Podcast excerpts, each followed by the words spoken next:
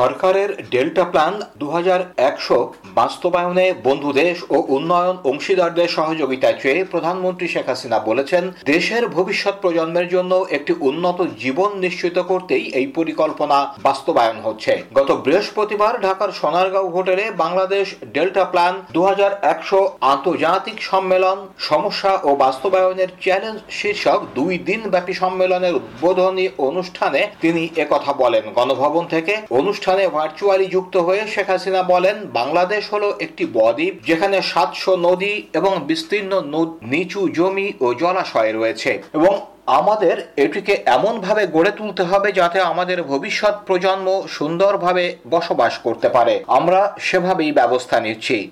বাংলাদেশ বদ্বীপ পরিকল্পনা, তথ্য প্রযুক্তি ও জ্ঞান ভিত্তিক একটি টেকনো ইকোনমিক মহাপরিকল্পনা উল্লেখ করে তিনি বলেন, এই পরিকল্পনা পর্যায়ক্রমিক বাস্তবায়নে দু হাজার পঁচিশ সাল নাগাদ জিডিপির প্রায় দুই দশমিক পাঁচ শতাংশ অর্থের প্রয়োজন হবে।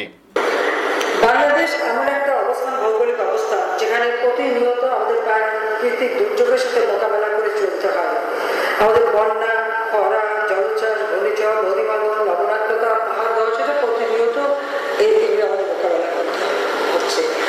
কিন্তু বঙ্গবন্ধু শেখ মুজিবুর রহমান প্রণীত এই দুর্যোগ মোকাবেলার নীতিমালা আমরা অনুসরণ করেছেন কিন্তু আমাদের দেশের নদীমাতৃক দেশ, আমাদের দেশের ভিতর থেকে প্রায় সাতশোটা নদী আছে, তাছাড়া আমাদের জলাভূমি আছে। বাংলাদেশ একটি বদ্বীপ কাজে এই বদ্বীপটাকে আমাদেরকে এমনভাবে গড়ে তুলতে হবে যেটা আমাদের ভবিষ্যৎ প্রজন্ম সুন্দরভাবে বাঁচতে পারে। সেদিকে লক্ষ্য রেখেই আমরা পদক্ষেপ নিয়েছি। সবচেয়ে বড় হলো, এই জলবায়ু পরিবর্তনের অভিঘাতে সবচেয়ে বেশি ক্ষতিগ্রস্ত হতে যাচ্ছে বাংলাদেশ। অথচ জলবায়ু পরিবর্তনের ক্ষেত্রে বাংলাদেশ কিন্তু কোনো নয় আওয়ামী লীগের নেতারা হরহামেশা বলে আসছেন, পদ্মা সেতু করে ফেলাই বিএনপি নেতাদের গায়ে জ্বালা ধরেছে। আর সেই কথার জবাবে গায়ে জ্বালার কারণ জানালেন বিএনপি মহাসচিব মির্জা ফখরুল ইসলাম আলমগীর। গত বৃহস্পতিবার এক আলোচনা সভায় বিএনপি মহাসচিব বলেন, তাদের গা জ্বালা হয়েছে ঠিকই, তবে তা পদ্মা সেতু হয়ে গেছে বলে নয়, এই সেতু নির্মাণের নামে অর্থ লুট হয়েছে বলে তিনি বলেন, আমাদের গায়ে নাকি জ্বালা হচ্ছে। গায়ে তো জ্বালা হচ্ছে গায়ে জ্বালা হচ্ছে পদ্মা সেতু বলে নয়, আমাদের গায়ে জ্বালা হচ্ছে যে পদ্মা সেতু থেকে হাজার হাজার কোটি টাকা লুট করে ওরা বিদেশে সম্পদ করেছে। এখানেই আমাদের গায়ে জ্বালা হচ্ছে, কারণ এটা আমাদের টাকা, আমাদের কষ্টার্জিত টাকা। দক্ষিণ জনপদের যোগাযোগে আমূল পরিবর্তন আনতে যাওয়া পদ্মা সেতু নির্মাণে তিন থেকে চার গুণ বেশি ব্যয় হয়েছে বলে দাবি করেন মির্জা ফখরুল। মেগা প্রকল্পের নামে সরকার দেশকে ঋণগ্রস্ত করে ফেলেছে মন্তব্য করে মির্জা ফখরুল। বলেন, আমাদের দেশকে ঋণের গভীরে নিয়ে গেছে, আমরা পুরোপুরি ঋণগ্রস্ত হয়ে গেছি, আমরা বুঝতে পারছি না, আমরা চাকচিক্য দেখে অনেকে মনে করছি কত কি। আমাদের গায়ে তো জ্বালা হচ্ছে, গায়ে জ্বালা হচ্ছে পদ্মা সেতু হচ্ছে বলে নয়। আমাদের গায়ে জ্বালা হচ্ছে যে পদ্মা সেতু থেকে হাজার হাজার কোটি টাকা লুট করে তোমরা বিদেশে সম্পদ করছ। জাতিকে ঐক্যবদ্ধ করে এই ভয়াবহ দানবীয় যে একটা আপনার ফ্যাসিবাদী যে শক্তি আমাদের উপরে চেপে বসে আছে, তাকে সরিয়ে এই রাজনৈতিক সংকট এবং অন্যান্য সংকটগুলো থেকে উত্তরণের কাজ করি সরবরাহ সংকটের মধ্যে ডলার নিয়ে অস্থিরতা কমাতে নির্দিষ্ট দরে ডলার কেনা বেচা করতে সম্মত হয়েছে ব্যাংকগুলো। যা হবে আন্ত ব্যাংক বিনিময় হার। বেশ কিছুদিন ধরে আন্ত ব্যাংকে নির্ধারিত হারের চেয়ে বেশি দরে ডলার কেনা বেচা করার প্রেক্ষাপটে গত বৃহস্পতিবার বাংলাদেশ ব্যাংকে এক ত্রিপক্ষীয় বৈঠকে এমন সিদ্ধান্ত এসেছে। কেন্দ্রীয় ব্যাংকের গভর্নর ফজলে কবিরের সঙ্গে বৈঠকে টাকার বিপরীতে ডলারের বিনিময় হার নির্ধারণ সরকারি সংগঠন, Bangladesh foreign exchange dealers association BAFEDA এবং ব্যাংকের শীর্ষ পর্যায়ের কর্মকর্তাদের সংগঠন association of bankers Bangladesh ABB এর প্রতিনিধিরা অংশ নেন। বৈঠক শেষে বাংলাদেশ ব্যাংকের মুখপাত্র নির্বাহী পরিচালক বলেন, ইউনিফর্ম রেটে ডলার কেনা বেচা করতে সম্মত হয়েছে ব্যাংকগুলো। নির্ধারিত এ দর হবে আন্ত ব্যাংক বিসি দর। এ দরে রপ্তানি ও আমদানি বিল পরিশোধ করা হবে এবং ব্যাংকগুলো এ দরে ডলার কেনা বেচা করবে বলে বৈঠকে সিদ্ধান্ত এসেছে। তবে ব্যাংকগুলো নগদে ডলার বিক্রি বা কেনার ক্ষেত্রে নিজেরা দর নির্ধারণ করতে পারবে। কুমিল্লা সিটি কর্পোরেশন নির্বাচনে মেয়রের পদ থেকে অবশেষে সরে দাঁড়ানোর ঘোষণা দিয়েছেন আওয়ামী লীগের বিদ্রোহী প্রার্থী পারভেজ ইমরান খান। তিনি একই সঙ্গে নৌকার প্রার্থী আরফানুল হক রিফাতকে সমর্থনেরও ঘোষণা দিয়েছেন। এর আগে কেন্দ্রীয় নেতৃত্ব ইমরানের বসে যাওয়ার কথা জানালেও ইমরান ঢাকা থেকে ফিরে গত বুধবার বলেছিলেন তিনি কোনো সিদ্ধান্তে পৌঁছতে পারেননি। সে সময় তিনি বিষয়টি ভেবে দেখবেন বলে জানান। এর একদিন পর তিনি সরে দাঁড়ানোর ঘোষণা দিলেন। ইমরান বলেন আওয়ামী লীগ সভাপতি প্রধানমন্ত্রী শেখ হাসিনার নির্দেশে তাঁর এই সিদ্ধান্ত। ইমরান কুমিল্লার আওয়ামী লীগ নেতা আফজল খানের ছেলে কুমিল্লা চেম্বার অব কমার্সের সভাপতি ইমরান কেন্দ্রীয় আওয়ামী লীগের তথ্য ও গবেষণা উপকমিটির সদস্য। মনোনয়নপত্র জমার শেষ দিনে আওয়ামী লীগের প্রার্থী আরফানুল হক রিফাতের বিরুদ্ধে প্রতিদ্বন্দ্বিতায় নাম লেখান এই দলের নেতা মাসুদ পারভেজ খান ইমরান দেশবাসীর উদ্দেশ্যে এইটুকুই বলব আমি আহ, চেষ্টা করেছিলাম আপনাদের জন্য কিছু করার জন্য কারণ সবসময় পরিবর্তন চেয়েছিলেন। আমি ব্যর্থ। আপনারা আমার জন্য দোয়া করবেন। ইনশাল্লাহ আগামীতে ভালো কিছু হবে। আর মাননীয় প্রধানমন্ত্রী দায়িত্ব নিয়েছেন, বলেছেন ওনারা যে সামনে যত কিছু হবে, যা কিছু হবে, উনি খেয়াল রাখবেন।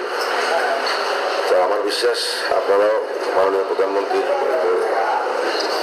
আস্থা রাখবেন আগামী পনেরোই নির্বাচন। প্রধানমন্ত্রী যাকে নৌকা দিয়েছেন নৌকা আমাকে আপনারা একদিনের ব্যবধানে ঢাকা বিশ্ববিদ্যালয় এলাকায় ছাত্রলীগ ও ছাত্রদলের নেতাকর্মীদের মধ্যে ফের সংঘর্ষ হয়েছে। বৃহস্পতিবার বেলা বারোটার দিকে কার্জন হল ও দোয়েল চত্বরের মাঝের এলাকায় এই ঘটনা ঘটে। পূর্ব ঘোষিত কর্মসূচির অংশ হিসাবে ছাত্রদল নেতাকর্মীরা হাইকোর্ট এলাকা থেকে মিছিল বের করেন। সেখান থেকে তারা দোয়েল চত্বরের দিকে অগ্রসর হলে সংঘর্ষ বেঁধে যায়। এর আগে গত মঙ্গলবার সকালে ঢাকা বিশ্ববিদ্যালয়ের টিএসসি শহীদ মিনার ও দোয়েল চত্বর সহ বেশ কয়েকটি জায়গায় ছাত্রলীগ ও ছাত্রদল নেতাকর্মীদের মধ্যে দফায় দফায় সংঘর্ষ হয়। হামলায় ছাত্রদলের অর্ধশত নেতাকর্মী আহত হন বলে দাবি করে সংগঠনটি। ছাত্রদল সভাপতি কাজী রনাকুল ইসলাম শ্রাবণ বলেন, বহিরাগত সন্ত্রাসীরা ঢাকা বিশ্ববিদ্যালয়ে বিভিন্ন হলে হলে অবস্থান করে। যে বহিরাগত সন্ত্রাসীদেরকে নিয়ে ছাত্রলীগ, ছাত্রদল ছাড়া অপর অপর ক্রিয়াশীল ছাত্র সংগঠনের উপর হামলা করে। ছাত্রদল যে কোনো মূল্যে ঢাকা বিশ্ববিদ্যালয়ে তাদের স্বাভাবিক রাজনৈতিক কার্যক্রম পরিচালনা করতে চায়। বিশৃঙ্খল পরিস্থিতি সৃষ্টির মাধ্যমে নয়, প্রশাসনকে বাধ্য করে নয়, ঢাকা বিশ্ববিদ্যালয়ের ভিসি তার দায়িত্বের মাধ্যম দিয়ে সকল ছাত্র সংগঠনকে স্বাভাবিক রাজনৈতিক পরিচালনা করার সুযোগ দেন। অন্যদিকে ছাত্রলীগের দাবি, বিশ্ববিদ্যালয় ক্যাম্পাসে ছাত্রদলের সন্ত্রাসী কর্মকাণ্ড প্রতিহত করেছে সাধারণ শিক্ষার্থীরা। ঢাকা বিশ্ববিদ্যালয় শাখা ছাত্রলীগের সাধারণ সম্পাদক সাদ্দাম হোসেন বলেছেন গত কয়েকদিন ধরেই বিশ্ববিদ্যালয় ক্যাম্পাসে ছাত্রদল তাদের সন্ত্রাসী মহড়া প্রদর্শন করা করেছে এবং আমরা যেটি মনে করি সেটি হচ্ছে যে বিশেষ করে সন্ত্রাসের গডফাদার লন্ডন থেকে নির্দেশিত হয়ে তাদের যে পারফরমেন্স এই পারফরমেন্স প্রদর্শন করার জন্য নিজেদের সন্ত্রাসী কার্যক্রম প্র্যাকটিসের অংশীদার হিসেবে তারা বিশ্ববিদ্যালয় ক্যাম্পাসগুলো এবং এটির প্রমাণ হচ্ছে যে আমাদের শিক্ষাঙ্গনের যে স্বাভাবিক পরিবেশ সন্ত্রাস মুক্ত ক্যাম্পাস গড়ার জন্য ঢাকা বিশ্ববিদ্যালয়ের শিক্ষার্থীদের অনেক লড়াই করতে সংগ্রাম করতে হয়েছে। সেই সংজটের দুর্বিষহ যন্ত্রণা থেকে ছাত্র রাজনীতি মুক্ত হয়েছে। ছাত্র রাজনীতি বিশ্ববিদ্যালয় ক্যাম্পাসে আজকে লেখাপড়ার পরিবেশ নিশ্চিত করা সম্ভব হয়েছে। রণাঙ্গন থেকে শিক্ষাঙ্গনে ফিরে আসা সম্ভব হয়েছে আমাদের এই বঙ্গবন্ধু কন্যা দেশ শেখ হাসিনা সরকারের সময়। ঢাকা মেডিকেল কলেজ হাসপাতালে আহত ছাত্রদল নেতাকর্মীদের দেখতে গিয়ে মির্জা ফখরুল ইসলাম আলমগীর সাংবাদিকদের বলেন এইভাবে সন্ত্রাস করে কোনোদিনই ক্ষমতার দিকে থাকা যাবে না। আমরা বিশ্বাস করি যে এই জনগণের উত্তাল আন্দোলনের মধ্য দিয়ে তাদের সন্ত্রাসের সমাপ্তি ঘটবে। অন্যদিকে তথ্য ও সম্প্রচার মন্ত্রী এবং বাংলাদেশ আওয়ামী লীগের যুগ্ম সাধারণ সম্পাদক ডক্টর হাসান মাহমুদ সংবাদ মাধ্যমকে বলেছেন সরকারের বিদায় ঘণ্টা তারা দুই সালের মাঝামাঝি থেকে বাজানো শুরু করেছে। আমাদের বিদায় ঘণ্টা বাজাতে বাজাতে তারা নিজেদের বিদায় ঘণ্টা বাজিয়ে দিয়েছে।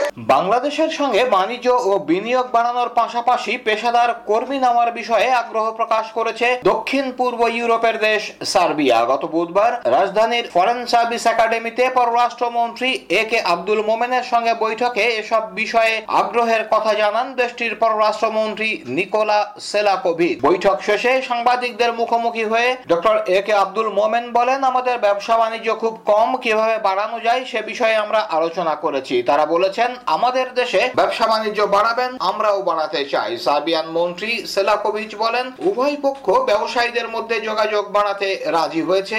দুই দেশের চেম্বার অব কমার্সের মধ্যে যোগাযোগ স্থাপনে আমরা একমত হয়েছি। দুই দেশের মধ্যে বাণিজ্য ছাড়াও বিনিয়োগ বাড়ানোর বিষয়ে আলোচনা হয়েছে বলে জানান পররাষ্ট্রমন্ত্রী।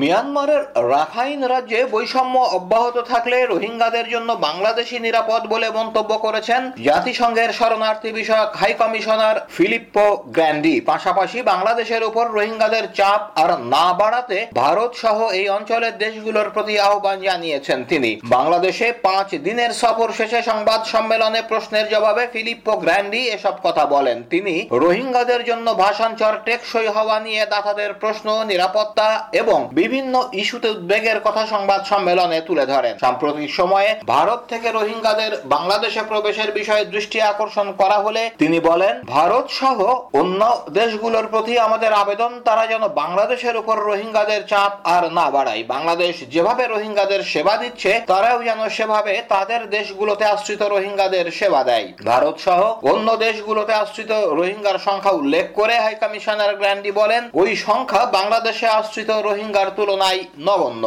ইলেকট্রনিক ভোটিং মেশিন ইভিএম দেখার পর এটিকে চমৎকার মেশিন বলে আখ্যায়িত করেছেন প্রযুক্তি বিশেষজ্ঞরা। গত বুধবার কারিগরি বিশেষজ্ঞদের সঙ্গে ইভিএম নিয়ে মত বিনিময় করে কমিশন। প্রায় চার ঘণ্টা ব্যাপী সভায় এর গঠন পদ্ধতি বুঝতে বিভিন্ন সার্কিট খুলে দেখেন তারা। ইভিএম পরীক্ষা শেষে লেখক ও শিক্ষাবিদ মোহাম্মদ জাফর ইকবাল সাংবাদিকদের বলেন, একটা মেশিন খুলে দেখেছি, এটা অত্যন্ত চমৎকার একটা মেশিন। আমার মনে হয় পৃথিবীর কম দেশেই এই মূল্যবান জিনিস আছে যারা এটি তৈরি করেছেন। আমি তাদের অভিনন্দন জানাই। এটি অত্যন্ত সহজভাবে চালানো সম্ভব। মোহাম্মদ জাফর ইকবাল বলেন, আমি খবরের কাগজে দেখেছি, রাজনৈতিক দলগুলো নতুন করে কমিশন গঠন সহ নানা দাবি করছে। আমি রাজনৈতিক দলগুলোকে বলব, আপনাদের মত অনুযায়ী যদি নতুন কমিশন তৈরি করতে পারেন, তারপরও অনুরোধ করছি, আপনারা এই নতুন বেশি, মেশিন ব্যবহার করেন, তাতে আপনাদেরই লাভ হবে। সাংবাদিকদের প্রশ্নের জবাবে জাফর ইকবাল বলেন, যারা অভিযোগ করছে, আমি তাদের অনুরোধ করব,